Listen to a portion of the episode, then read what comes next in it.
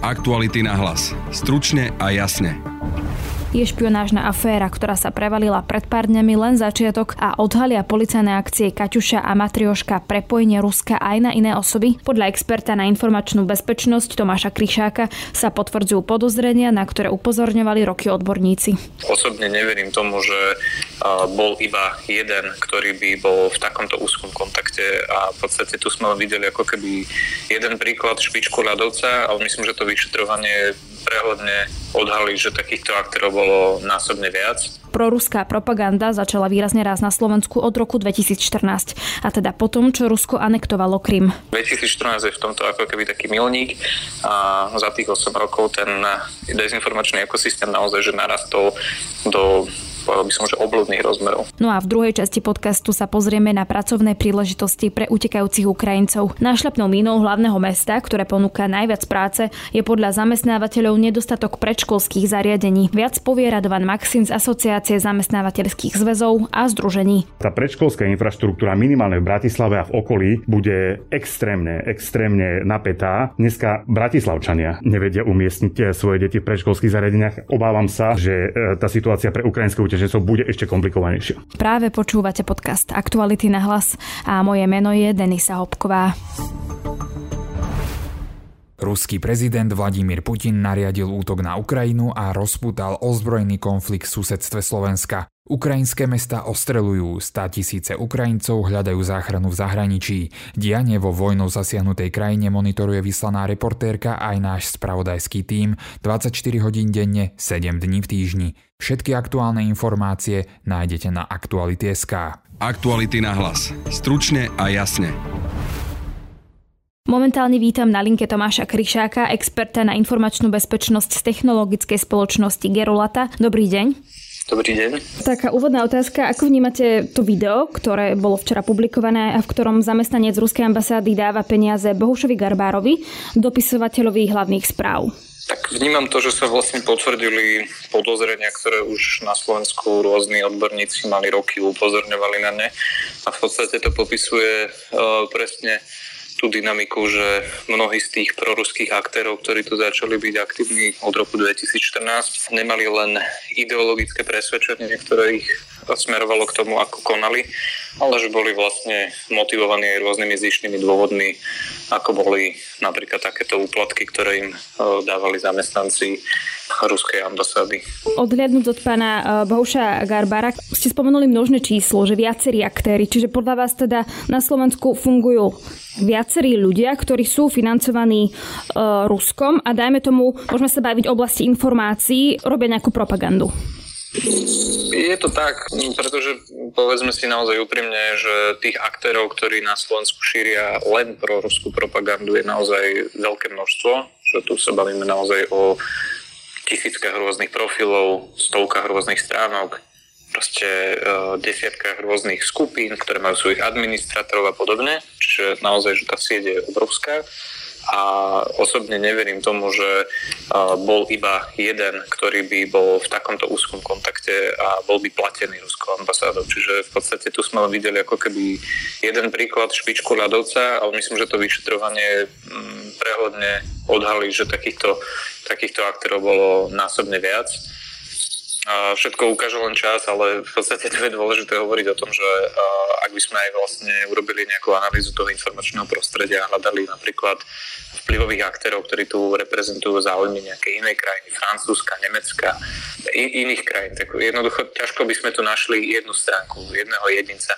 Ale čo sa týka Ruska, tak tu vidíme, že to je doslova že celý ekosystém uh, rôznych uh, aktérov, hej, ktorí niektorí napríklad pri svojej práci produkujú dezinformácie, iní napríklad síce informujú manipulatívne, ale stále v rovine, že aspoň niektoré fakty uh, sú ako keby v korešpondencii s realitou, ale v podstate všetkých spája jedno, hej, že jednoducho svojou aktivitou naplňajú nejaké strategické komunikačné ciele Ruskej federácie. Áno, ale na to nie sú dôkazy, to sú teraz iba také domnienky, že by to tak mohlo byť. Respektíve to vaše presvedčenie vyplýva z čoho? Lebo predsa len, viete, niekto môže mať proruský názor, niekto môže mať e, na tom nejaký výtlak na sociálnej sieti, ale iné, keď je priamo financovaný, lebo to už je závažnejšia vec, čiže odkiaľ vlastne vyčerpáte to presvedčenie, že to tak môže byť?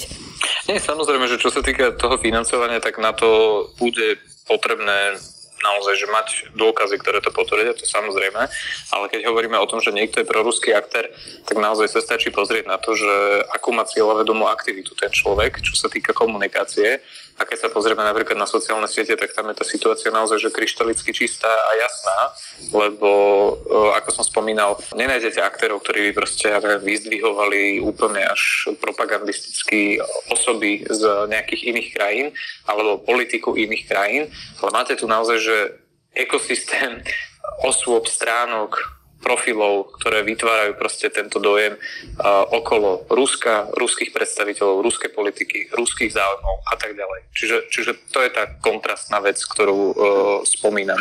Áno, ale.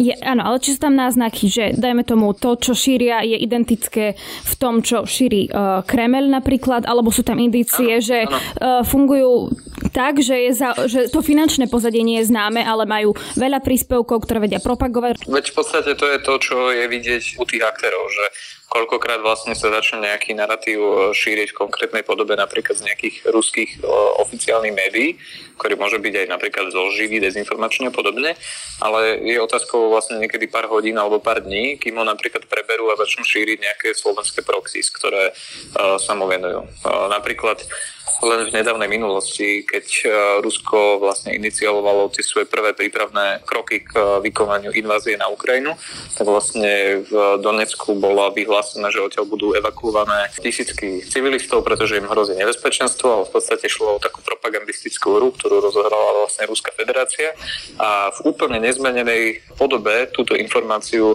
preberali rôzne zdroje, ktoré sú proste na Slovensku dlhodobo považované pre svoju aktivitu, že sú ruské proxy, respektíve sú zdroje, ktoré naplňajú ruské strategické záujmy.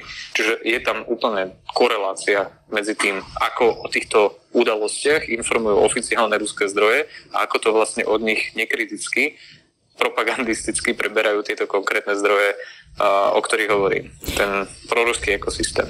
Napríklad, či sa už v minulosti objavili prípady, kedy policia jasne povedala, že objavili sme na internete možno profil, asi skôr stránku, ktorá je priamo financovaná z Ruskou feder- uh, Ruskej federácie.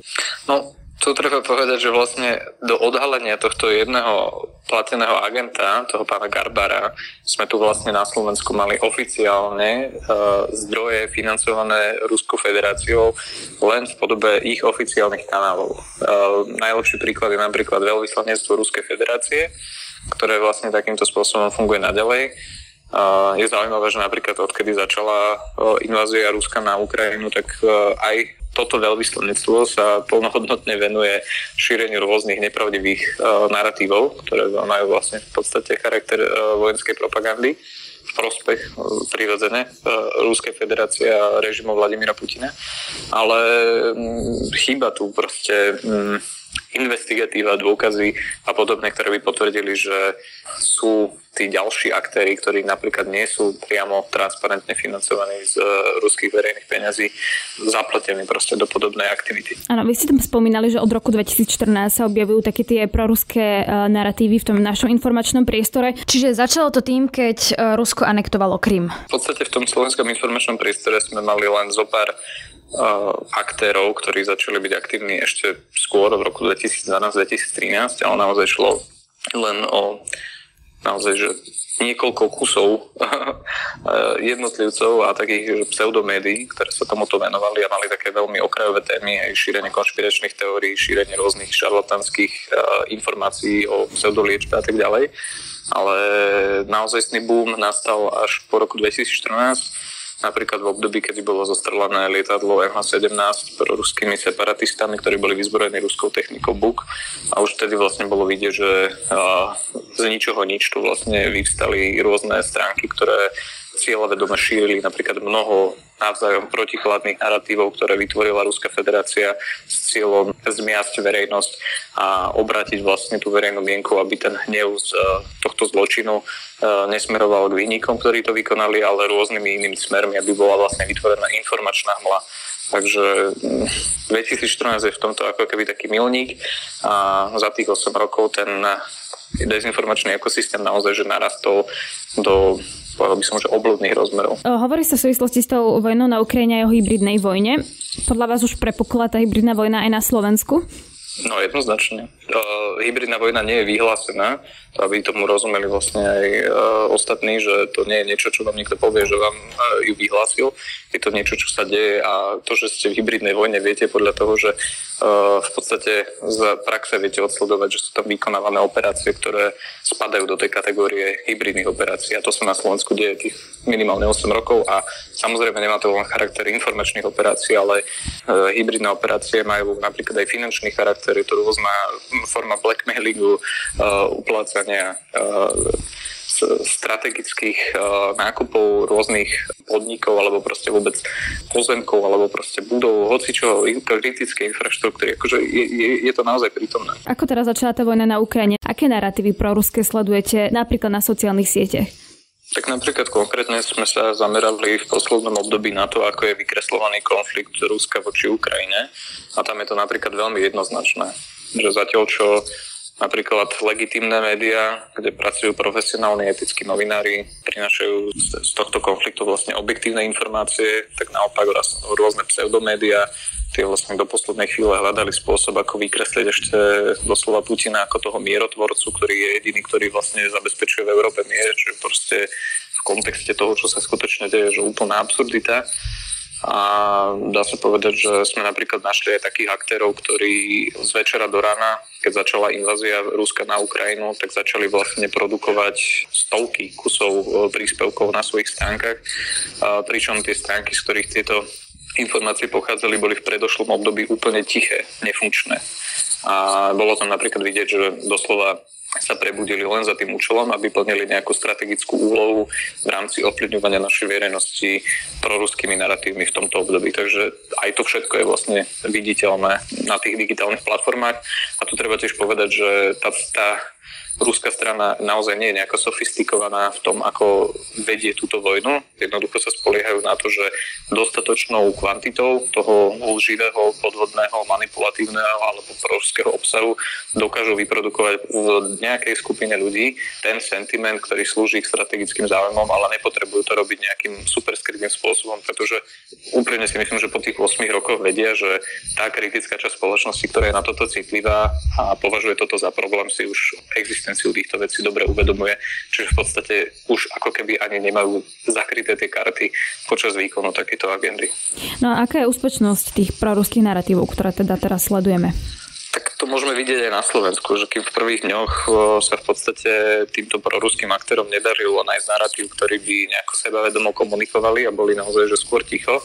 A ten priestor bol naplnený skôr ľuďmi, ktorí ponúkali pomoc, ponúkali solidaritu, hovorili o tom, že tá vojna voči Ukrajine je naozaj zločina, boli na strane obetí, na strane nevinných civilistov a podobne, tak vidíme, že postupne sa darí aspoň u malej časti spoločnosti ako keby tým Rusom otáčať kormidlo a je napríklad veľmi úspešné demonizovanie prezidenta Zelenského, je úspešné šírenie rôznych narratívov, ktoré majú pôvod práve v tých eh, proruských skupinách a vôbec proruskej propagande, ktorá napríklad hovorí o tom, že Ukrajina je fašisticky neexistujúci štát a tak ďalej. A je, to, je vidieť, že proste veľa ľudí začína tieto falošné narratívy nekriticky preberať a doslova sa za ne, povedal by som, že už začínajú aj tak argumentačne byť v rôznych diskusiách. A je tam vidieť vlastne to, čo sme videli napríklad aj počas pandémie, že hoci na začiatku ľudia si uvedomovali plnú vážnosť toho, čo sa deje a jednoducho boli na začiatku objektívne informovaní dôveryhodnými zdrojmi, tak počasia vlastne sa do toho informačného priestoru infiltrovali dezinformátori so svojimi novými narratívmi, ktoré si dobre otestovali a dokázali nimi vlastne otráviť a zmeniť verejnú mienku. Takže momentálne sme niekde v tej fáze, že dá sa povedať, že tá polovica z populácie, ktorá za tých 8 rokov prebrala konšpiračné myslenie, tak už vlastne čoraz viac a viac začína byť zraniteľná voči tým novým proruským narratívom, ktoré sa u nás strategicky šíria. Aktuality na hlas. Stručne a jasne. Výrazné zjednodušenia pre školy, avizované otvorené dvere do slovenských nemocníc, zjednodušenie získavania povolení pre pobyt, príspevok na bývanie. To len čas zavizovaných opatrení, ktorými na Slovensku reagujeme na utečeneckú vlnu, keď sa už vyše 2 milióny Ukrajincov uchýlilo k úteku zo svojej krajiny pred hrôzami vojny. Ako je na ukrajinských utečencov pripravený pracovný trh? Téma prehradovaná Maxina z Asociácie zamestnávateľských zväzov a združení. Vítajte. Ďakujem pekne. Na Slovensku máme vyše 80 tisíc voľných pracovných miest podľa špeciálnej stránky Ministerstva práce. Tam je vyše 83, ponúkajú tam nejakých 6600 zamestnávateľov. Podľa portálu Profesia len v januári a februári zverejnili zamestnávateľia na ich portáli 30 tisíc a 29 tisíc ponúk, teda respektíve jeden druhý mesiac. A podľa vyjadrenia ministra práce Krajniaka utekajúci Ukrajinci by mohli zastať bez toho, aby obrali o prácu Slovákov približne 60 tisíc pracovných miest. Pán Maxim, chcem sa spýtať, či môžete potvrdiť tento v úvodzokách hlad po pracovnej sile na Slovensku? Potvrdiť ho môžem. Hlad po pracovnej sile na Slovensku je a buďme za neho vďační. My ako zamestnávateľia, že, že dokážeme dneska generovať a vytvárať nové pracovné miesta, ktoré ale v prípade, ktorý ste vy použili, dneska mnoho z tých pracovných pozícií je len ťažko obsaditeľných zo strany Slovákov alebo slovenskej Buďme pracovnej konkrétny, čo je ťažko obsaditeľný dnes? Dneska máme 80 tisíc zhruba voľných pracovných miest, ale na druhej strane zhruba 90 tisíc dlhodobo nezamestnaných. To znamená, je to skupina ľudí, ktoré v evidencii úradov práce viac než 12 mesiacov. A my nedokážeme ako keby dve tieto vrstvy zlepiť. To znamená, že máme 85 tisíc pracovných miest voľných, zhruba rovnaký počet nezamestnaných alebo dlhodobo nezamestnaných a my tieto voľné pracovné miesta nedokážeme pokryť tým, čo je v evidencii. Tie dôvody, prečo a... sú to zamestnanecké miesta, ktoré sú slabo platené, nekvalifikované? V drvej väčšine e, je toto dôvod, ale potom sa bavíme aj o pracovných miestach, ktoré sú v sektore gastro, hotelierstvo a podobne, ktoré dneska Slováci definujú ako rizikové z ich uhla pohľadu, že znova príde nejaká ďalšia vlna, oni by sa aj zamestnali, ale zase potom budú musieť kvôli covidu, povedzme ďalšej vlne z toho. Istota, nie je to dlhodobá istota, presne tak. Takže toto sú ako keby sektory rizikové a Slováci presne kvôli tomuto riziku a do tých sektorov veľmi nechcú ísť. To znamená, tu sa práve vytvára priestor pre utečencov, pre ľudí z Ukrajiny, aby tieto pracovné miesta, tie, ktoré nie sú veľmi dobre platené, to znamená miesta s nie až tak vysokou pridanou hodnotou, plus miesta v týchto sektoroch, týchto povedzme rizikových, sú sektory a pracovné miesta, ktoré vytvárajú priestor práve pre utečencov. Čiže situácia na Ukrajine a tá utečenecká vlna tam môže hrať dokrát slovenským zamestnávateľom. Len do toho dám to ale, vy hovoríte z toho miesta, ktoré nie sú pre Slovakov veľmi zaujímavé. Myslíte si, že pre Ukrajincov budú? Zo skúsenosti, to, čo sa vlastne deje od toho 24. februára, my situáciu alebo Ukrajincov, utečencov vnímame individuálne. To znamená, každý jeden človek, ktorý sem príde, je, má nejaký svoj vlastný individuálny príbeh a svoje vlastné nejaké nastavenie. A veľmi záleží, čo vlastne ten človek e, očakáva a čo chce zhruba tretina tých ľudí, alebo my to máme tak povedať, zhruba, zhruba jedna skupina tých ľudí sú uh, tranzitní, ktorí tu proste len prídu, oni si oddychnú 2-3 dní a postupujú ďalej na západ, chcú ísť do Rakúska, do Nemecka, prípadne do, do Ameriky, kde majú rodinných známych a tak ďalej. Toto je jedna skupina ľudí. Druhí sú takí, ktorí tu prichádzajú na krátky čas, alebo teda uh, oni hovoria do skončenia vojny. To znamená, že oni sú rozhodnutí uh, tu aj pracovať, ale hneď, ak sa skončí vojna, a všetci dúfame, že sa raz skončí, sú rozhodnutí rozhodnutí okamžite sa vrátiť naspäť na Ukrajinu a žiť si tam svoje životy. Aj týmto ľuďom sa snažíme nájsť pracovné miesto. Otázka je e, zo strany užívateľských zamestnávateľov, ktorí, alebo tam, kde my tých ľudí pridelujeme, a e, mnohí sú takí, ktorí, no dobre, ale oni tu prídu na 2-3 mesiace, my ich zaučíme, s tým máme nejaké spojené náklady a oni nám po troch mesiacoch, ako keby vyškolení ľudia, nám odídu a e, idú, idú naspäť na Ukrajinu. Takže to je druhá skupina s, s takýmto otáznikom. A potom sú takí, ktorí sú pevne rozhodnutí sa už na Ukrajinu nevrátiť a chcú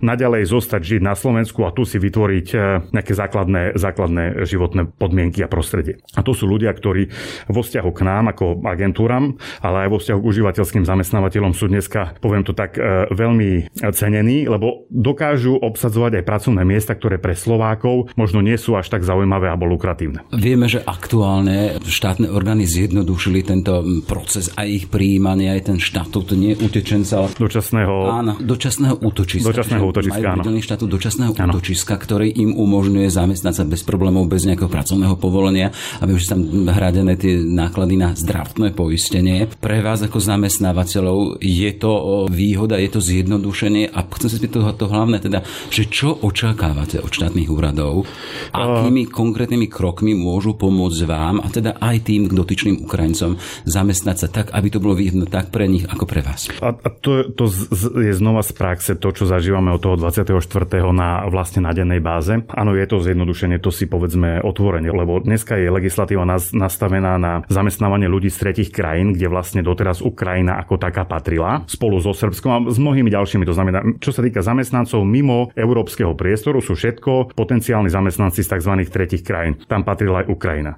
My sme dneska v dvoch rôznych kvalitách. Že na jednej strane nastavená legislatíva pre zamestnávanie ľudí z tretich krajín, ale potom Ukrajinci, utečenci, ktorí dostávajú štatút dočasného útočiska, ktorý je výrazne, výrazne administratívne jednoduchší, ako keby sme mali toho človeka zamestnávať prostredníctvom legislatívy zamestnávania ľudí z tretich krajín. Len to v krátkosti porovnajme. Tam ide aj o časové lehoty. Dneska, ak chceme my uh, zamestnať človeka, ktorý prichádza z tretej krajiny, v tomto prípade povedzme zo Srbska, tak uh, on na základe uh, nejakej svojej žiadosti musí počkať 30 dní, kým sa k jeho zamestnaniu vyjadri úrad práce. To znamená, tam sa analizuje to, či na takéto pracovné miesto máme slovenský v úvodzovkách poviem ekvivalent alebo človeka, ktorý môže Slováka obsadiť to pracovné miesto. V prípade, ak nemôže, sa posudzuje, či ide o okres s e, mierou nezamestnanosti vyššou ako 5% alebo nižšou ako 5%, ktorý vstupuje do toho rozhodovacieho procesu. Tam samozrejme celý tento proces so všetkými administratívnymi krokmi trvá mnohokrát aj dva mesiace, niekedy aj dlhšie. Pri dočasnom útočisku, útočisku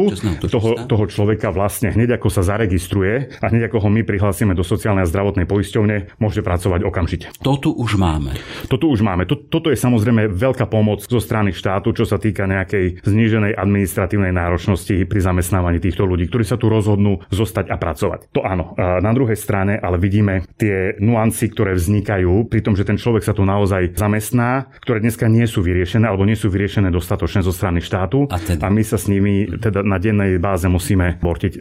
Primárne ide o skupinu ľudí, ktorá tu prichádza. Tým, že je všeobecná mobilizácia na Ukrajine, nám tu prichádzajú primárne ženy s deťmi. Tým, že mnohé ženy tu aj chcú zostať pracovať, ale nemajú ako keby zázemie vytvorené pre, pre ich deti. To znamená, že predškolské zariadenia, školy, záleží od toho, v akom veku sem tie deti prídu. Táto infraštruktúra ako keby dnes ešte nie je nastavená na to, aby ukrajinské ženy mohli pracovať vlastne ako keby zo dňa na deň, mohli ísť k zamestnávateľovi, lebo nemajú vyriešené to. Ak minister školstva školstva hovorí, že budúci týždeň, dnes je streda tohto týždňa, budúci týždeň by mali byť školy viac otvorené pre ukrajinské deti, nielen školy, ale škôlky. To je konkrétna pomoc. Je to konkrétna pomoc, mm-hmm. áno, len ide o tie skutočnosti, s ktorými sa bortíme my už dnes. Napríklad v Bratislave. V Bratislave je dlhodobý problém s umiestňovaním detí v predškolskom veku pre samotných Slovákov. A my sa dneska naozaj dostávame do situácie, ale zase na druhej strane, ako ste spomínali, tie voľné pracovné miesta z portálov a tak, najviac voľných pracovných miest je práve v Bratislave.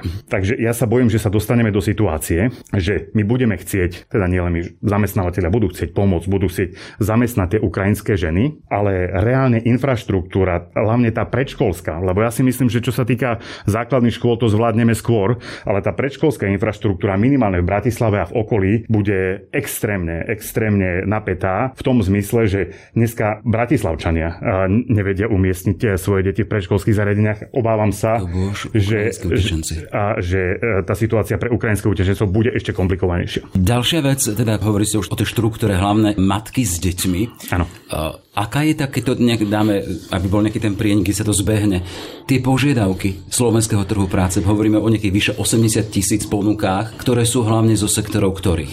IT, Veľa, veľa, pod, veľa voľných pracovných miest je napríklad v oblasti automotív, to znamená e, operátorky do výroby. To nie sú fyzicky náročné pozície, kde, kde treba nejakú fyzickú námahu vyvíjať, ale voľné pracovné miesta sú tam vhodné aj pre ženy. Potom sú voľné pracovné miesta, ako som už spomínal, e, teda v gastre, v hotelierstve a v službách tohto typu. Vidím veľký priestor v rámci ošetrovateľstva a opatrovateľstva, v rámci týchto sociálnych a zdravotných e, služieb. A samozrejme veľký dopyt zo strany jednotlivých sektorov je aj v oblasti IT a a v oblasti zdravotníctva, kde nám dlhodobo chýbajú lekári a zdravotné sestry a v rámci IT oblasti nám chýba zhruba 20 tisíc odborníkov. To znamená, ak e, tu bude prichádzať vzdelaná pracovná sila, ona aj prichádza, ktorá sa bude vedieť veľmi rýchlo stotožniť s podmienkami, ktoré sú na Slovensku, tak ja si myslím, že budú vedieť obsadzovať aj tieto pracovné Čiže miesta zvyšou. prienik medzi ponukou a dopytom. A zatiaľ áno, zatiaľ áno, len hovorím, ja si myslím, že ten trend bude postupovať tak, ak sa zaplnia tie pracovné miesta, o ktorých sa dneska bavíme, najmä povedzme z tých rizikových segmentov alebo z tých operátorských alebo v rámci hotelierstva, ktoré možno nevykazujú až tak vysokú pridanú hodnotu, ten trend bude jednoznačne po pracovných miestach s vyššou pridanou hodnotou. To znamená, tým, že my ich dneska máme nedostatok, systém nedokáže vygenerovať do roka, do dvoch taký počet lekárov, zdravotných sestier, aby sme dokázali obsadiť všetky voľné pracovné miesta v týchto sektoroch, takisto v IT. My budeme nútení využívať práve pracovnú silu z tretich krajín, v tomto prípade myslím z Ukrajiny, ktorí keď budú splňať všetky kvalifikačné požiadavky, znamená budú mať adekvátne vzdelanie a všetko, budú vedieť pracovať na týchto pracovných pozíciách s vyššou pridanou hodnotou na Slovensku. Vieme teda, že v tých našich e, susedných krajinách už existujú zákony Lex Ukrajiny, napríklad Češi, kde majú podchytené čosi takým spôsobom, majú tam špeciálny typ dlhodobých víz s tým teda, že dostávajú tie rodiny aj humanitárnu dávku 195 eur mesačne. Keď sa pozrieme do Polska, tam majú 3 roky na legálny pobyt a prácu plus 250 eur mesačne pre rodiny, ktoré ich ubytujú. My sa rozprávame pred desiatou, ešte nezasadá vláda, práve dnes by mala mať na stole Lex Ukrajina. Ano. S tým, že nevieme ešte zatiaľ podrobnosti, ale rozpráva sa práve o tom príspevku pre rodiny, ktoré ich ubytovávajú, potom o príspevku pre tieto rodiny, nevieme ďalšie.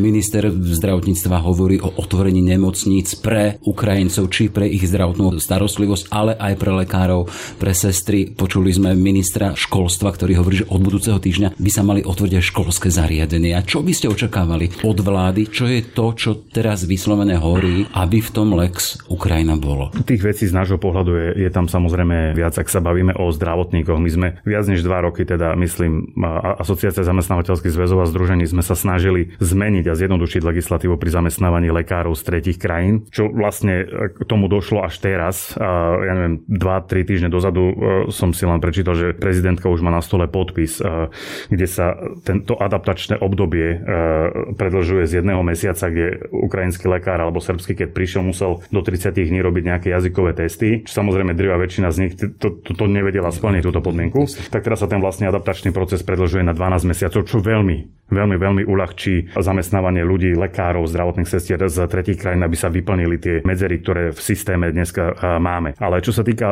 Lex, Lex Ukrajina, tak ako som spomínal, pre nás je veľmi dôležité, aby sa zjednodušila legislatíva. My ju dneska máme zjednodušenú pri, pri utečencoch, ale pokiaľ ja mám dobré informácie, tak toto má trvať do roku 2022. A my dneska potrebujeme systémovo vyriešiť legislatívu zamestnávania ľudí z tretich krajín. Toto by malo kopírovať tú situáciu, ktorá je v zmysle, že budeme tu mať alebo máme tu dneska Ukrajincov, ktorí majú štatút e, dočasného útočiska do konca tohto roka, čo budeme robiť od 1. januára budúci rok. To znamená, my by sme na všetky tieto nuancy z môjho pohľadu mali myslieť už dnes v rámci Lex Ukrajina tieto veci poriešiť, aby sme po 1. E, januári budúci rok, kde, kde veľká časť tých ľudí tu určite zostane, ale už budú mať iný status alebo iný stav. 31.12. ešte e, majú útočisko, ale od 1. januára sú tu ľudia z tretich krajín. To znamená, na nich sa vzťahuje úplne iná legislatíva, úplne iné požiadavky, ktoré potrebujeme vyriešiť ešte určite tento rok. Bez toho, aby som teda stránil vláde, ale aktuálne hasíme požiar. Nie? Sme v kritickej situácii, keď riešime prvý krok. Absolútne súhlasím, absolútne súhlasím. Ja len hovorím, že čím viac hlav, tým viac rozumie. len upozorňujem možno na nuancy, s ktorými sa stretávame my dneska a budeme sa s nimi stretávať určite do konca tohto roka aj budúci, ktoré keď môžeme začať riešiť už dnes, tak ich poďme riešiť, lebo, lebo ono sa nám to samozrejme nakopí ku koncu roka a bude, bude sa znova hasiť. Toľko teda Radovan Maxin z Asociácie zamestnávateľských zväzov a združení. Všetko dobré. Ďakujem pekne. Na dnešnom podcaste spolupracovali Matej Ohrablo a Jaroslav Barborák. Od mikrofónu sa lúči a pekný zvyšok dňa želá Denisa Hopková. Aktuality na hlas. Stručne a jasne.